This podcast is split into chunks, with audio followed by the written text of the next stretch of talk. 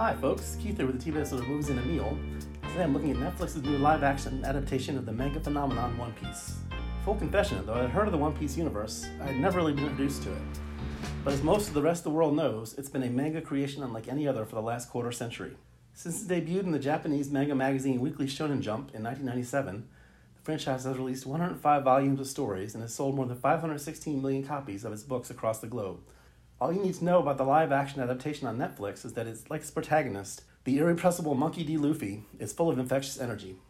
It's perfectly fitting, of course, that Luffy arrives with Goofy, that's exactly what you'll find here, but that's the opposite of a problem. As you jump right into the action, Gold Roger is being put to death by the Marines. Not the US Marines, of course, but a force of the global government out to rid the world of pirates. As he's being executed, he announces to the masses that his treasure is hidden somewhere in the Grand Line, which sets off a treasure hunt that has now spanned 22 years and all kinds of formats. Among the many pirates it inspires is our hero Luffy, played with an infectious spirit by Iñaki Godoy, an earnest sort who never goes anywhere without his signature straw hat and has big dreams of finding the legendary One Piece and becoming king of the pirates. And this being a manga world, he of course has superpowers gained by eating something called devil fruit. Tell anyone who isn't familiar with the world of One Piece more would be a real crime because it's really worth discovering for yourself.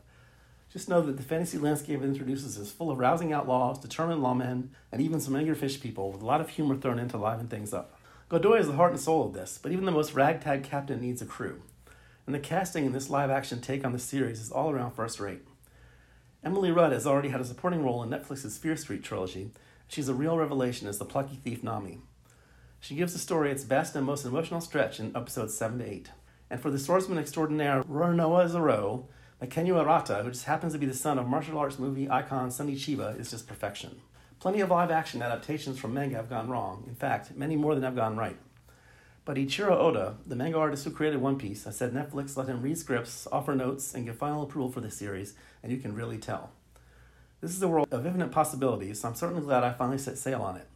Catch up on Netflix now, and if, like me, you're completely new to the world of One Piece, you're in for a wild ride.